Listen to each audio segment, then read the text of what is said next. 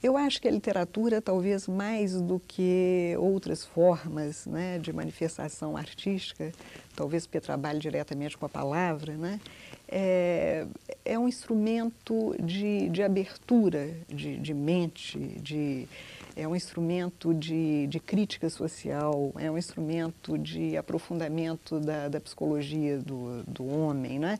Eu acho que a literatura ela é um instrumento maravilhoso para justamente abrir caminhos, esclarecer as mentalidades. Né? É, parece que a literatura torna os homens mais humanos, né? mais próximos da, daquela, da, daquelas características fundamentais do ser humano né? e nos torna, por isso mesmo, mais tolerantes, mais compreensivos. Né? Eu acho que a literatura tem essa grande função, além de trazer, evidentemente, um grande prazer. prazer né? Exatamente. Oi, pessoal, bem-vindos ao CultCast. Eu sou a Júlia e esse é um dos podcasts que vai fazer parte do nosso canal aqui do Campus Cultural FMG em Tiradentes. Aqui, a gente pretende conversar sobre diversos temas, desde os espaços que compõem o nosso campus até histórias e entrevistas de convidados especiais. No episódio de hoje, não temos um, mas sim três convidados: Lúcia, Flávia e Cláudio de Aguiar filhos da professora doutora Melânia Silva de Guiar. Hoje, eles vão nos contar um pouquinho sobre a história de Melânia com a sua coleção de livros, que atualmente faz parte do nosso acervo no Centro de Estudos e Biblioteca. Boa audição!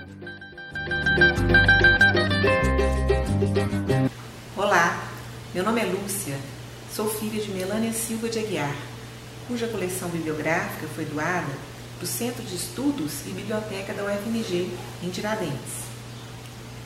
É, meus irmãos e eu guardamos uma história divertida sobre a coleção da minha mãe.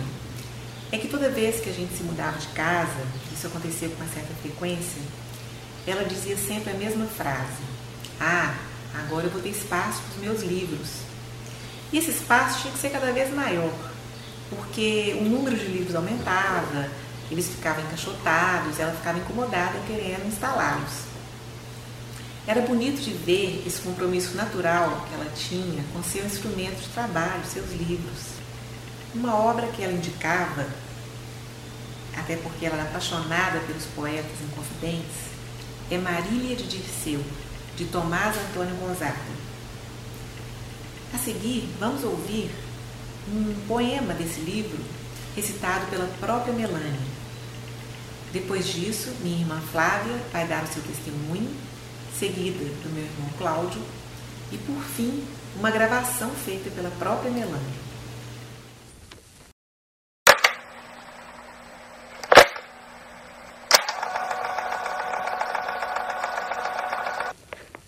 Eu vou ler um poema escrito na prisão, estou situando para que ele possa ser melhor acompanhado. É um poema extremamente emotivo né, do poeta Gonzaga.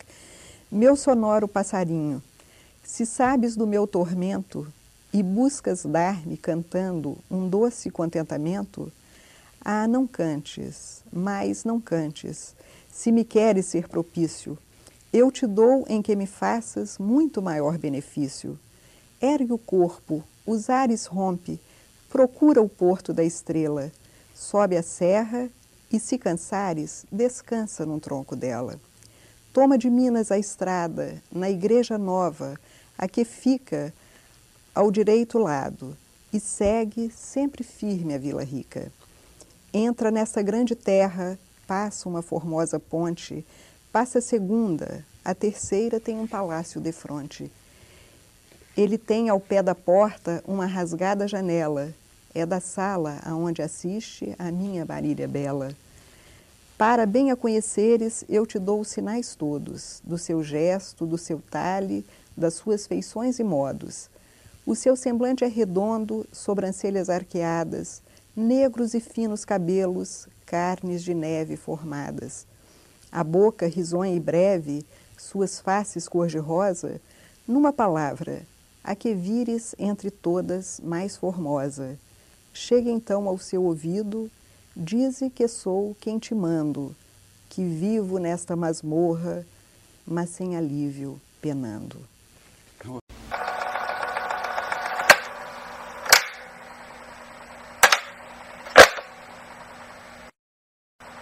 Melania Silva de Aguiar teve quatro filhos, eu sou a segunda deles. Era doutora em literatura pela Universidade Federal de Minas Gerais, com tese sobre Cláudio Manuel da Costa. Ela fez pós-doutorado na Universidade Sorbonne e na Universidade de Lisboa. Era professora de literatura da UFMG, onde chegou ao grau de professora titular e, além disso, ocupou a diretoria da Faculdade de Letras durante vários anos. Foi ainda professora do programa de pós-graduação em letras da PUC Minas. Era estudiosa da poesia da modernidade, da literatura de memórias, do barroco e do arcadismo, dentre outros temas, e publicou mais de 40 ensaios, dentre eles as edições críticas de Marília de Dirceu, de Tomás Antônio Gonzaga, e poesias completas de Cláudio Manuel da Costa.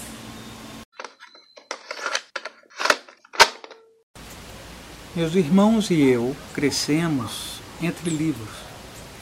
Me lembro ainda bem pequeno, ficava olhando aquelas estantes cheias de livros, né? E me perguntava o que significava aquela palavra barroco. Havia uma variedade muito grande de autores, estilos e gêneros literários. Entre esses autores, que eram os preferidos, da mamãe, é possível destacar os do século XVIII, Cláudio Manuel da Costa, Tomás Antônio Gonzaga, poetas como Cecília Meirelles, Carlos Drummond de Andrade, Afonso Ávila, Afonso Romano e Henriqueta Lisboa. Na prosa, Guimarães Rosa, Murilo Rubião, Oswaldo França Júnior, Pedro Nava e Roberto Drummond. Outros autores constantemente mencionados é, eram João Cabral de Melo Neto, José Lins do Rego, Graciliano Ramos e alguns estrangeiros, Mia Couto, Vargas Llosa, Thomas Hardy, Stendhal e Verlaine.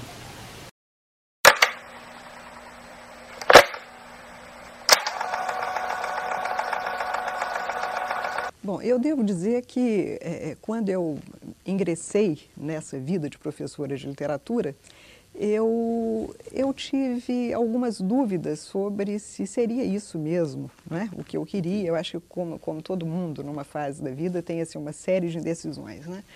Mas hoje, fazendo um balanço geral da minha vida profissional, eu, eu acho que, que eu fui muito feliz né? na, na, na minha carreira, porque eu sempre aliei o prazer né, o, go, o gosto do trabalho, né, pelo trabalho em si, que às vezes é muito árduo, uhum. né, principalmente nas condições em que a gente o exerce no Brasil. No Brasil. Né? O, o, professor é sempre bastante sacrificado, nós temos vários problemas e tal. Mas eu considero que foi uma dádiva de Deus, sabe? Eu ter, eu ter é, conseguido trabalhar sempre com muito prazer e muito entusiasmo na, na, com a literatura e este contato com o aluno, com os jovens, né, é, parece que traz constantemente uma renovação. Uma renovação. Né? Isso faz com que a gente se dedique com muito mais vigor, com muito mais entusiasmo àquilo que faz. Né?